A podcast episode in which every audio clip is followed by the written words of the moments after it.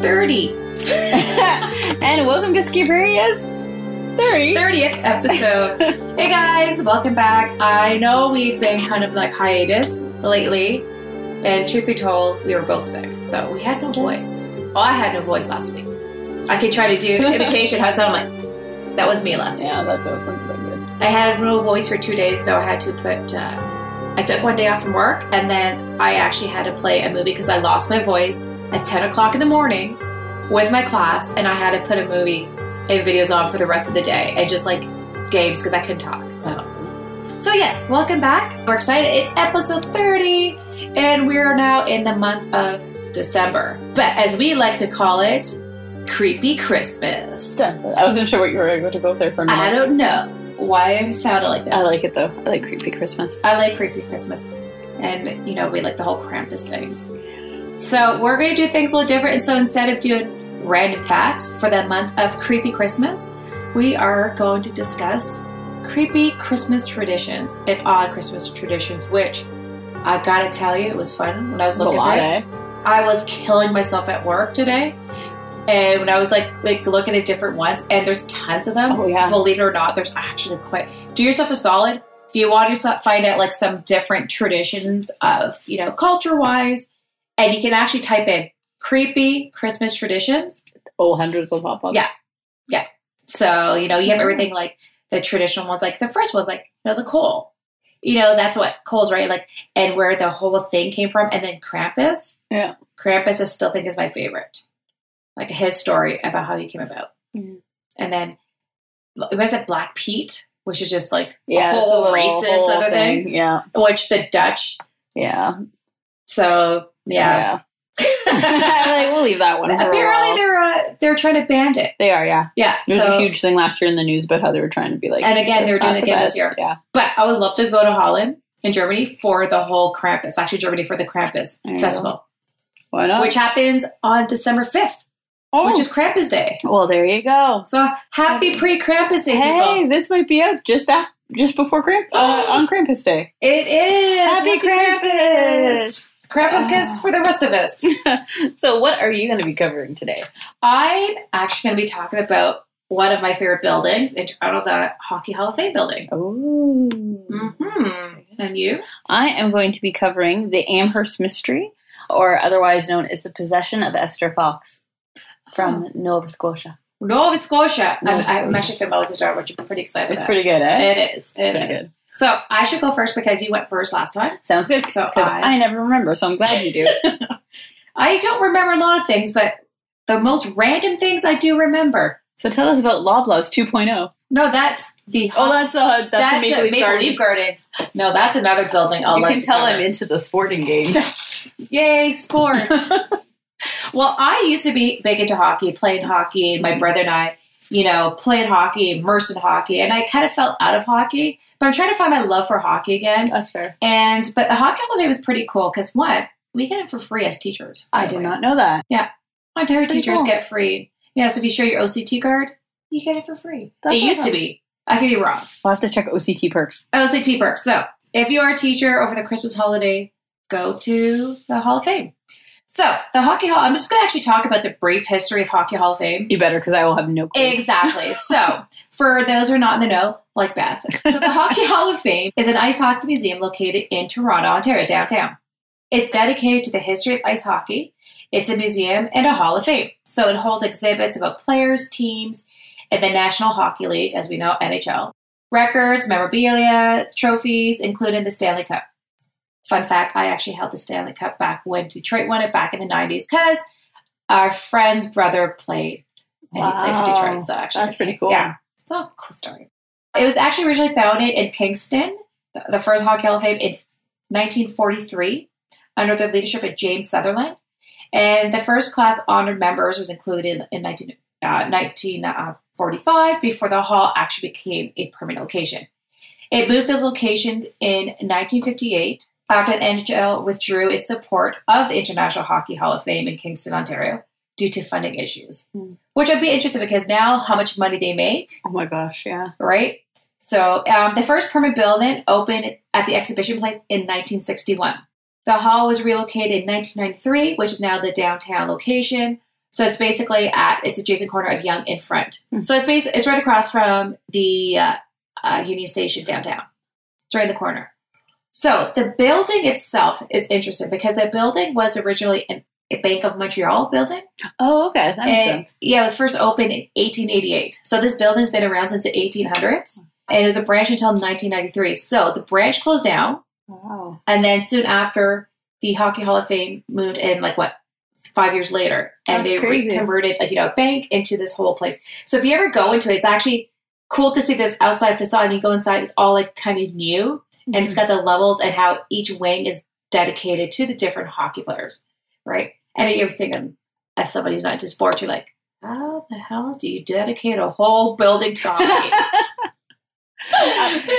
but the historian in me totally gets it. yeah, The- it's the history. The theater nerd in me is like, hmm. Yeah, it, the history is cool because you actually get to see the progression and like you know you see the um I was going to say the genesis. You see the the uh, evolution of jerseys and hockey equipment, So do they the helmets. do they separate it by time period or by like players? Uh, it's it's everything. Okay. They have like the time period of hockey where it started Okay. and how it started, like, and the first hockey. St- you're right. You know the Mhm. hockey skates and the first helmets and the first like all the cool That's stuff, cool. right? Like Rocket Richard, like the sweater. You know the famous Mhm. book which I grew up with. My brother and I, I, love. even I have a copy of that. I know it's Yeah. such a great book, and it has all stuff like that. So it's okay. it's cool as a Canadian history to to actually go see this building. I personally, we should go over the Christmas break just to say we've been to it. It's Sure. free.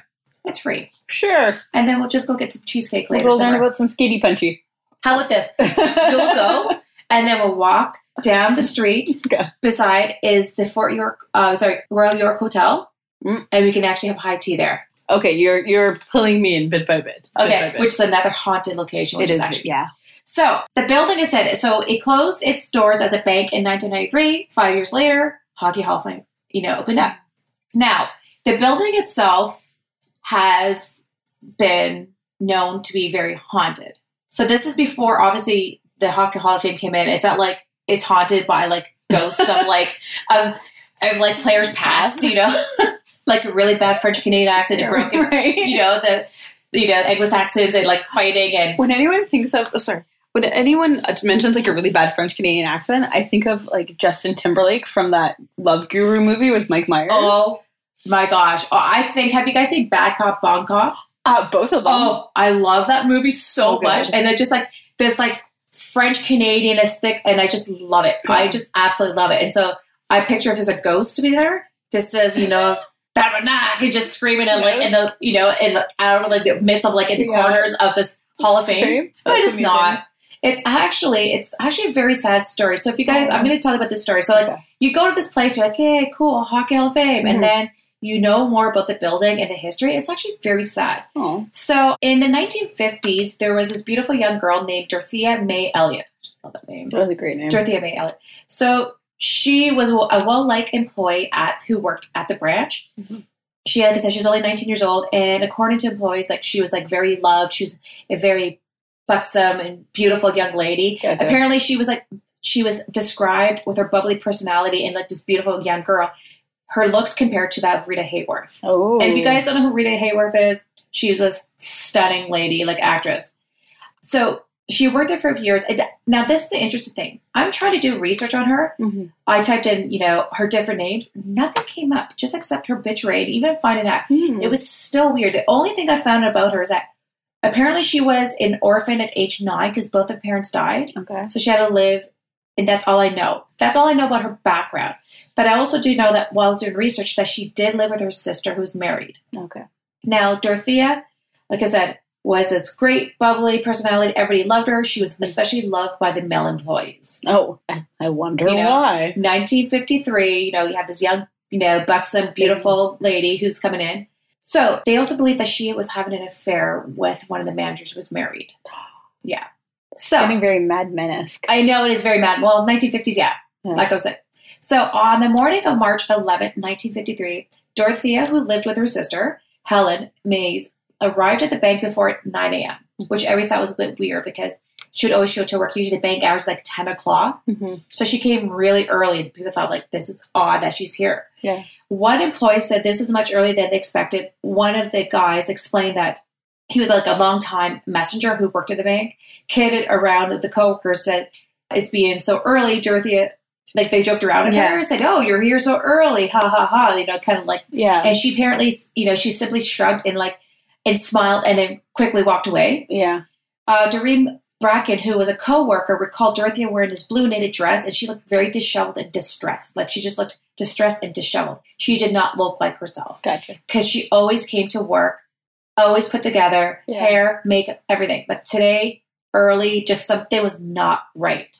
So Redwood, who said who was the employer there, added she looked pretty rough, and he per- he thought, oh, she had a rough night out Yeah. right? maybe. Like 1950s. So that morning, Dorothy went upstairs to the women's washroom and seemed to stay there for a long time. Redwood count recounted that, that she came downstairs for a moment and then she returned to the second floor. A coworker, another coworker who was there at work at the time, Zeta Rushbrook, she apparently she went upstairs to the second floor to use the bathroom because that's where the women's bathroom were. Mhm. Just after nine o'clock, apparently she went to the bathroom. She rushed back down screaming, like blood curdling scream, to the balcony that overlooked the main bank. Mhm.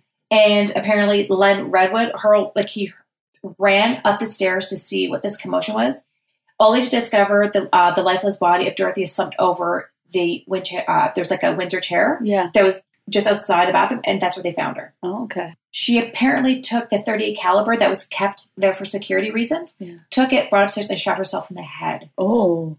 Now, unfortunately, the wound did not mortally kill her. It just basically Oh. mortally ruined her. And she was brought to St. Michael's Hospital, which was up this street downtown Yeah. Toronto, where she died 22 hours later.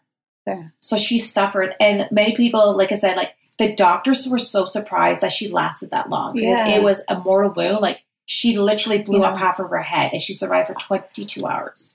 So I just, when I read this story about this young, I'm like, oh, pumpkin, like Yeah. 19 years old. I'm at the age where, you know, I'm like, oh, Yeah. That's so young. Yeah. you know, it just to feel distressed and distraught Mm-hmm. in that, to take her own life. Now, it doesn't say who she had the affair with, because it says she had an affair with a bank manager. Well, who was it? Right? And it could have been anybody. But apparently, she had an affair with a married man who's a manager. Mhm. But it doesn't say. So either A, they knew about it and they kept his name out of the papers because it's 1953, effing patriarchy, where they keep men's names out. Well, also 1950, if you're head of a newspaper and head of a bank in Toronto, you're probably pretty Exactly. But also, if you're a white male back in the day, more power to you. And so they would cover you up. Yeah.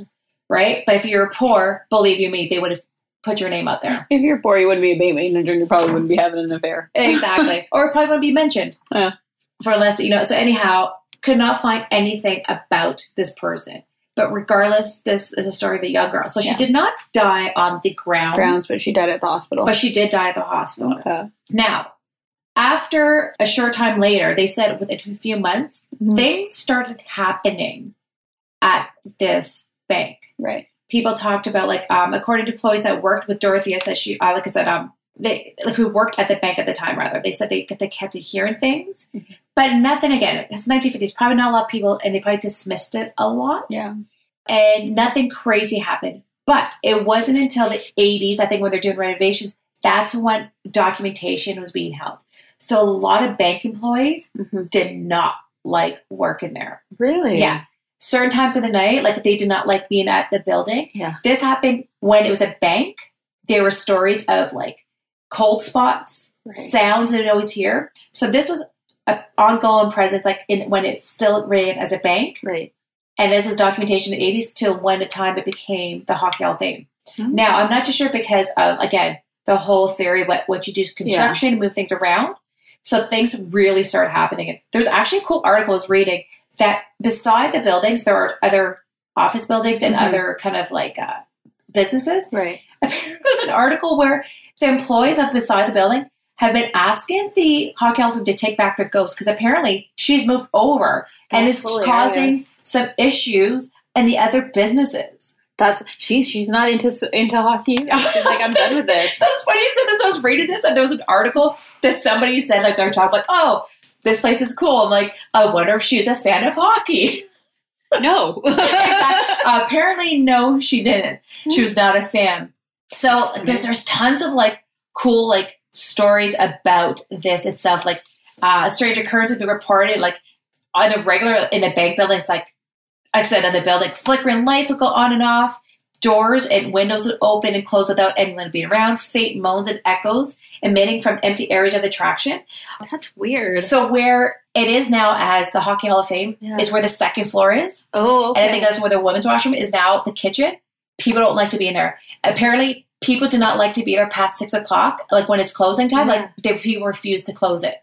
really. Yeah, they refuse wild. to be in there at dark. Like people do not like to be there. Like if so there's funny. employ- there's stories of like people who worked, like I said, back in the day Yeah. before it became Hockey Hall of Fame, how they had stories, and then now they're coming out of the woodworks like, yeah, I had experiences there. People said cold spot, like they not just cold spots, like a hand Mhm. touching the shoulder, like a cold hand, like they're like Yeah, no, I get upstairs, upstairs where the the whole thing happened. Yeah. They said it was sitting down, they felt a hand touching their shoulder, and just like weird, creepy sounds. Things go missing and then reappear again. Thank God they reappear because that would be a logistical Just nightmare probably- for like we probably for think you're going museum, crazy. right? Yeah. Well, it was just like, can you imagine someone does a heist like they did in Europe the other weekend with the with the jewel heist, Oh. the Hockey Hall of Fame, and then you'd be like, is it the ghost or is it like an actual legit Uh, heist? so the the cleaning staff claimed that they hear unusual noises after dark. It took some time, but eventually that easy settled it down. Apparently, and sometimes it got kind of edgy, but most of the time, they, the people didn't worry. They just shrugged it off, and they guess, oh, they kind of got used to it. Yeah. So they believe that Dorothy is still there, and she's like, I'm not just sure, like, is there energies in And I know people speculate, like, well, Yeah. she didn't die on the ground. So I'm like, well, not necessarily. Sometimes, like, people who, like, there's been cases where, like, if they Yeah. have a certain fondness of an area, but because she took, tried to take her life, maybe she's stuck in that moment. And there's a whole argument too for when does your bo- does your soul always remain with your body till your body cease to function what we consider Yeah. life, Yeah. or did it, can it leave earlier? So that's interesting. All the near death experiences, right? Yeah. People have, yeah, I know. So it'd be mm-hmm. interesting to know, like, I would love to go and I would like to experience myself, like, Really Again. I'm not too sure if it's just the hype of it, yeah, but there's so many claims, like that's uh, not just only employees, Yeah. but apparently there's a there's a story I was reading on this one article I was reading about a customer who was there like visiting the Hockey Hall of Fame not too long ago. That apparently was freaking out, screaming, goes, "Don't you see her? Don't you see her?" He kept screaming out as she walked right through the wall, and he freaked out. no, Nobody else saw this. He was freaking out, and it was it was a Hockey Hall of Fame employee Yeah, that witnessed this guy having a panic attack, seeing this woman Wow. walk, who was described like Dorothea, Yeah. walk into the wall. He freaked out. He was like screaming, like, "Don't you see her? Don't you that's see her?" craziness. Yeah. that's wild. So yeah, who knew the Hockey Hall of Fame? But I heard about this when I went years ago. Like Yeah. I mean, years ago. I never thought about it because. I, it was like during the day, so like Yeah. the hustle bustle, and there's like so many kids around. You know, you're excited to be there, and then it's an interesting story. I guess when things like closed down, Yeah, Chris actually went there last year. Is it last year? Two years ago, they went for his work. They had their Christmas party there. Oh. So that's so interesting because for me, I always kind of brushed it off as like, oh, it's just another haunted theater, another haunted museum. They're always haunted. Yeah, That's exactly. But this is like a legit, like somebody took their life, and there were so many different stories from when it was a bank to now, That's and really cool. employees and customers. That's not cool, but it's very interesting. It is That's- interesting. Yeah, So yeah. that's really fascinating. Well, I'm glad I you know. told us that because I, just- never would have looked at that on my own. Well, so. and, and I'm just more upset because I would like to give Dorothea more recognition for who she Mhm. was. I think it was so unfair. Like, you know, she did seemed like she did not have the best life you know, in terms of like, she had a hard life. It, and if she is there, I would love it for Medium to like walk her over. Like maybe like but again, maybe she wants to be there. I don't Yeah. know. But just like I don't know. It broke my heart was reading this story. I'm not gonna lie. I got very emotional. I was like. I was like, you poor you poor thing. I'm like, I want to help her. I It'd be to interesting if you come across and what a medium has said going in there. That would be interesting to I don't think a medium has ever been there. That'd be interesting. Go, you gotta get one of your friends. Go down. I know, I know. but just I would just like on. I would say like I don't want to. This is where like, and I'm watching the Holzer Files. Our friend Dave. He- If you guys know our friend Dave Schrader, he's on the show Notes Beyond the Darkness, and with our friend Tim Dennis. He has a show. It's called the Holzer Files, and it's you know Hans Holzer, who was basically he's Yeah, the he's the godfather of the paranormal. And like I like about him, like he was like legit, like he's a psychology background, like he actually he- like very scientific. scientific. Like he got down to and he like debunked a lot of this stuff. But I like about the shows that they have this medium, and it's not like this hokey book. They're not invoking things, and I would just love to go with an actual person, try to do like a séance or whatever, and try to like if this is really her and what she wants, if she wants to be crossed over. Yeah. Because I don't know why I was reading this, it really broke my heart. I was like, I would like for her to not struggle anymore, for her to be at Mhm. peace for once. Because it doesn't sound like she's at peace. It doesn't sound like, you know, like playful, whatever. So I, I just, I don't know. That's just like, I might get, that's just the softy me. I just, I feel really, I felt really bad. I feel, Aw. I feel You have a connection to this one. I do. I don't know why. I Just like, I just, it, to me, just like, she just felt like this unknown and kind of like brushed Yeah. off in this article. Like, so anyhow. All right. And That was that- depressing. I know. Sorry. I'm sorry. But you know what? To bring us out of our depression, I'm going to now start off for our month the creepy Christmas traditions. Jingle bells. I don't know why I feel like I have to sing like, it's Christmas song after that. uh, yeah. Uh, I'll bring in my Fall Out Boy anti Christmas Carol. Yes. And Black Christmas. Yes, yes, yes, yes. We'll have to have a whole episode discussing Christmas horror movies one day. Yes. Yeah. Please. Okay. So in South Africa, this is so cool. Parents keep their kids from nibbling on Santa's cookie. Hmm. They tell the children about a story a boy named Danny who ate all of Santa's cookies. It really angered his grandmother to the point in her rage she killed him. And now their ghosts haunt the houses during Christmas time on the children to eat the cookies for, left for Santa. So thank you, South Africa. that must have been some special cookies. I wonder if they were like Laced. laced kind of cookies, but I don't know, man. Yeah. So that that's in South Africa. That's a good. All right then. Now this one, I thought you and I would appreciate this one because Okay. in Iceland, this is so fun. So I just have to tell you guys right now, as we're recording, we have our my cat Henry who's sitting with us, Mhm. and he's like, li- so you guys may hear purring. Oh, I can hear it. Hold on, hold on. I'm gonna try to move this, guys. Okay. You can hear this. Nope. No, he's just sniffing it. He's just sniffing it. Anyhow, so we have our cat. My cat is just sitting, hanging out with us. So I'm gonna. This one was so funny. This is one I was like burst out laughing. All right, I'm And- ready. So, children who don't receive new clothing by Christmas Eve will be devoured by a mythical monster from Iceland folklore known as the Yule Cat. what is this Yule Cat, you ask? Good question. I'm, I'm enjoying this so much right now. It's a large and angry feline rumored to lurk in the snow.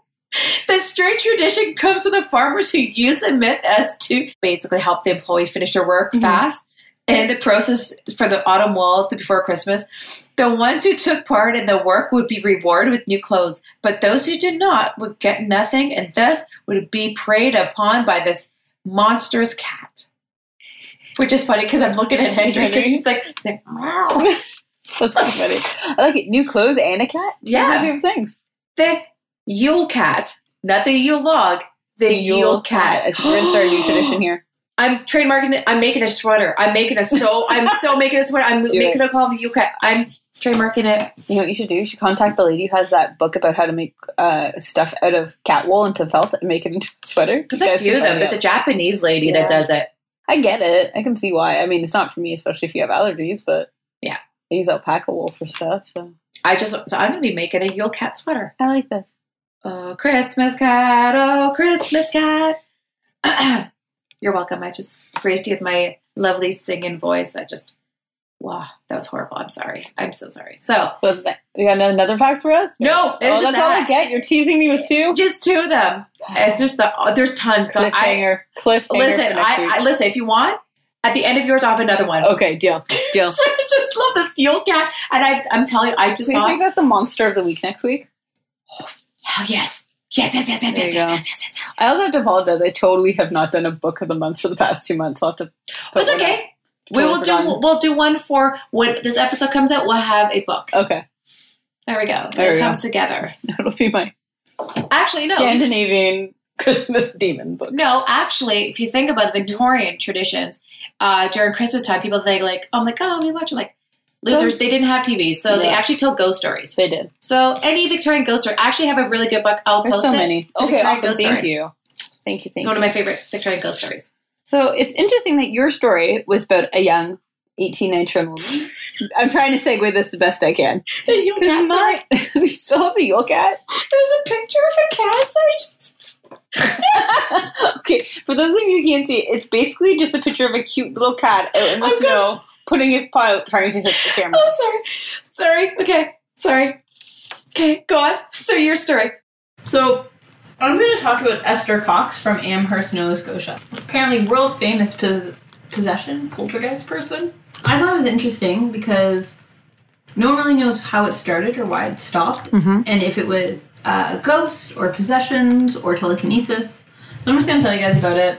You make your own choices. I got most of my information from Haunted Canada by Pat Hancock. Such a good book. Right, and by biog Taffy biography with an hi.ca. I like it. It says it like it's like very bougie, like their mm-hmm. seance. Mm-hmm. Mm-hmm. I like to glam up my history.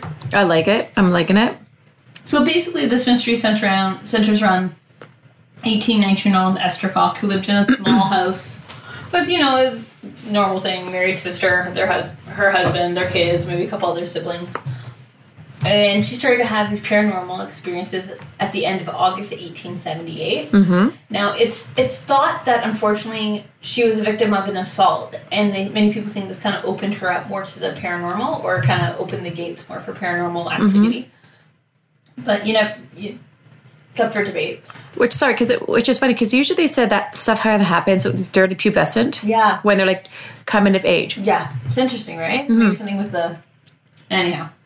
Where was I? I'm losing my mind today. All right. So basically, after that, um, things started happening. They'd hear scratching.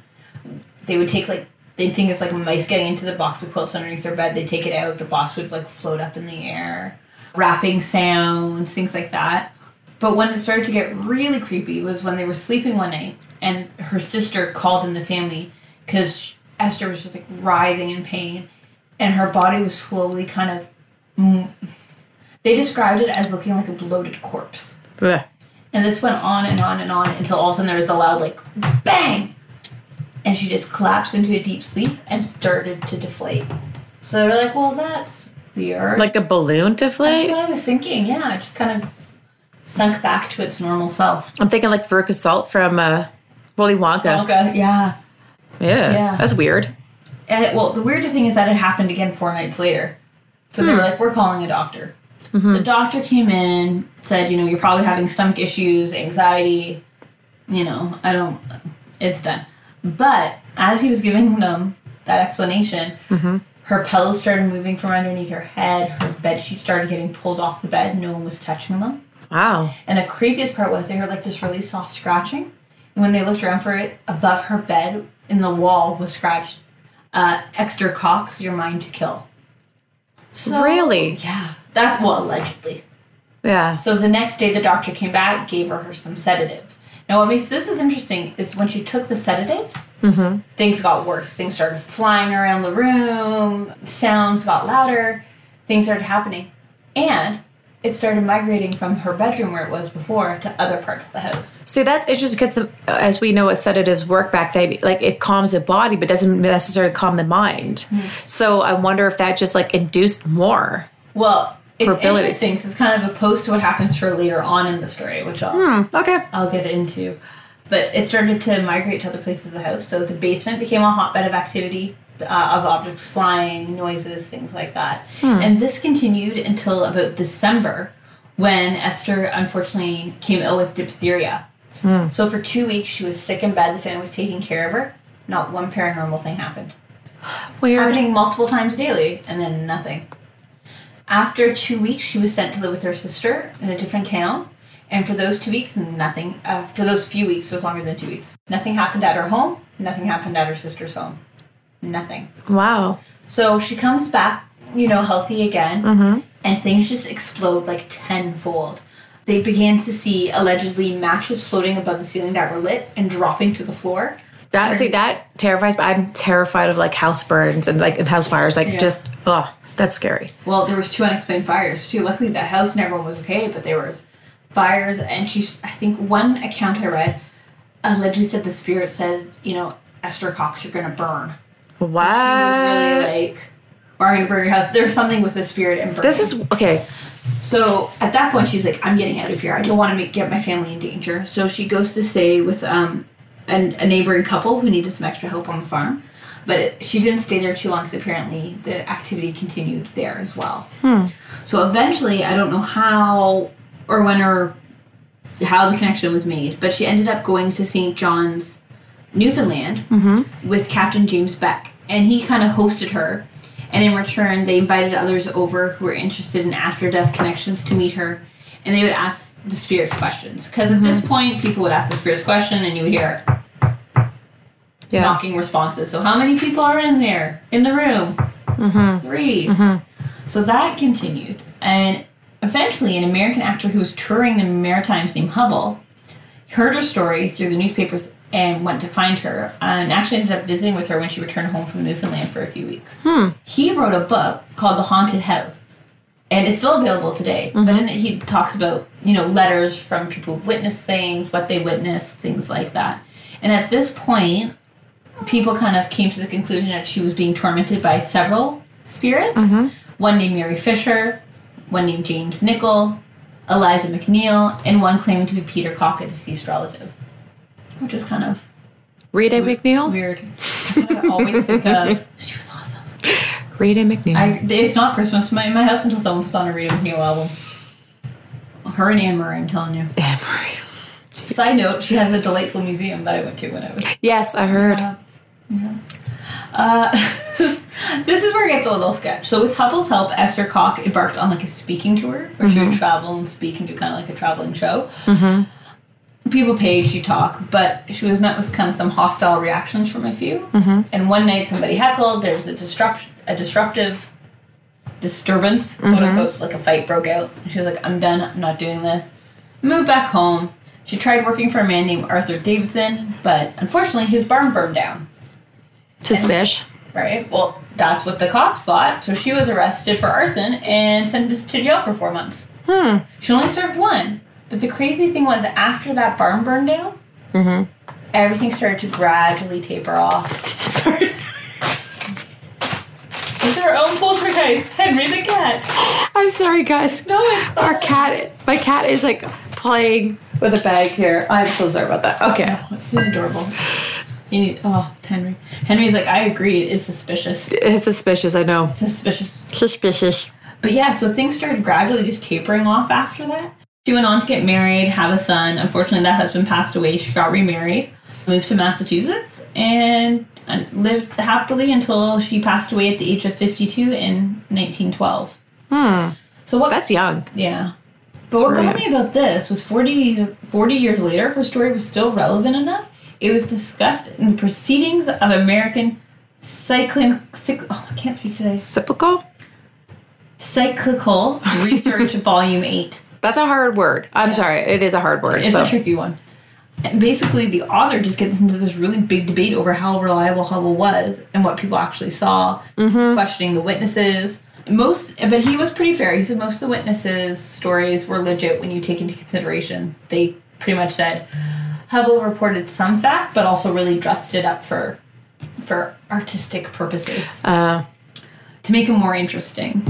Um, he also drags Hubbell for not really being an investigator and actor. Yeah. But also says that maybe is why his work was more artistic. yeah, it's probably more for self interest than anything else, right? Right. Yeah. So you can still read it. It's really cool. It was published worldwide, it's still available. You can get it on Kindle from Okay. Amazon if you want. Hmm. Yeah, I thought that was kind of interesting. And sadly, her home was torn down in the 1910s, like Ah. to make room for stores in Amherst. So Of course. it'd be interesting to see what if anything happens in that store. It'd be cool if they actually built like a metaphysical store there. That would be hilarious. Or funnier, a candle shop. Maybe it was just predicting the future. I know. It's just- this is where the candles are going to be. Yeah. Maybe. Maybe. That's an interesting point for the time loop.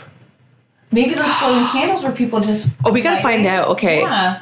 Anyhow, well, you look that up. I'm going to say the most oddest part of this entire story for me. Other than floating like matches. If you want to learn, have a good time and a good date night out one day, you can go see a dinner theater com- comedic musical. So it's a comedy dinner theater show called Possessed by Esther Cox, written by Charlie Reindress and Karen Belan And it was first staged in 1996, and I believe it It's only- still running? no, no, it went off for a while. Ah. I think they just recently revived it Oh my in the past few years. So That yeah, I- that's what caught my eye at first. I was like, someone made this a it's a musical? Musical? Okay, we gotta YouTube that Apparently, one there's too. a lot of like 1950 songs weaved in through the story, but oh, that's pretty brilliant. yeah. So we're gonna Google that one for you Yeah. guys. But yeah, Esther, it's a really interesting story. Esther really world Cox. famous. I was surprised I hadn't heard of it before. I know you've heard of it. I've heard it before because it's very similar to like that. Again, I know I'm gonna go back to it, but the Bell Witch. Yeah. And also the Fox Sisters. I, yeah. the cracking Crackling. sounds, you know, like the popping joints, like they hear like the knockings, like Yeah. coming. Actually, it's really cool. Our other favorite podcast we like listen to is um, Lore, and Aaron Mahnke's got another one called Unobscured, which is great because it looks at the historical relevancies, like and through and, and what defined and what shaped America, like Right. the Salem witch trials, and now the the whole spiritualism and the Foxes. or So it, it, he actually. You know, chrono- chronologically discusses and talks about the history of it. oh, that's really cool. So, if you guys are not familiar with the Fox sisters, they were the first spiritualist kind of women, and oh, who brought. to our show. They know. So, and we went to. I brought Beth. We went to Lily Dale, where the famous place. Apparently, that's where they go. Um, there's another really great podcast that actually covered this as well, and it was I think it was things we missed in history Mm-hmm. or things you weren't taught in history. I'll try to find the link again, and they had a really good podcast on this topic. Too. Mm-hmm. But yeah, Hmm. so that's that's my story. It was I like it. weird. It was interesting though, because it's like, what is it? Not so much did it happen, but if it did happen, what caused it? Was it like metaphysical? Was it psychological? Right. Was it spiritual? Was it paranormal? Yeah, mass hysteria. Like, what was it? Mm-hmm. Well, you said that when she was under sed- in sedation. The first time things still happened, allegedly, it was only her family and her doctor who witnessed some of it, though. Hmm. So it was interesting. That is interesting. Yeah. And then later, when she was sick, nothing happened. Yeah, and she died young too. Yeah, 52, yeah. back in the day. I know that's Yeah. you know like in terms like now it's but she had a pretty hard life too. Poor thing, man. Wow.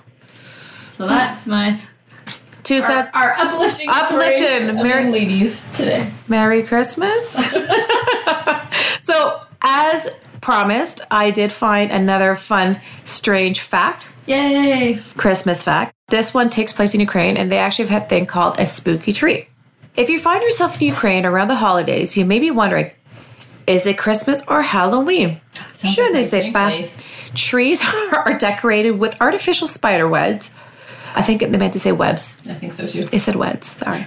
I feel like I'm back at school and reading my students. like yeah. fake briding room sitting in trees. Yep. So artificial spider webs, not webs, and decorative spiders. The unusual tradition is a nod to the tale of where whimsical and mythical spiders wove their weave around the plane tree for the poor families. When the morning came, the white strands turned into precious metals for the families to basically collect and to get rich. And then the webs uh, today symbolize prosperity for the next That's really cool. Yeah. So- It makes me feel a lot less guilty about still having my spider web tablecloth still out from Halloween. Your tra- I'm your celebrating the Ukrainian Christmas. Christmas. Yep. I like it. So, anywho, That is a cool fact and justified my laziness. Yeah, I Yeah. appreciate that. no problem. Thought you guys enjoy That that. was really cool. And that's our cat in the background.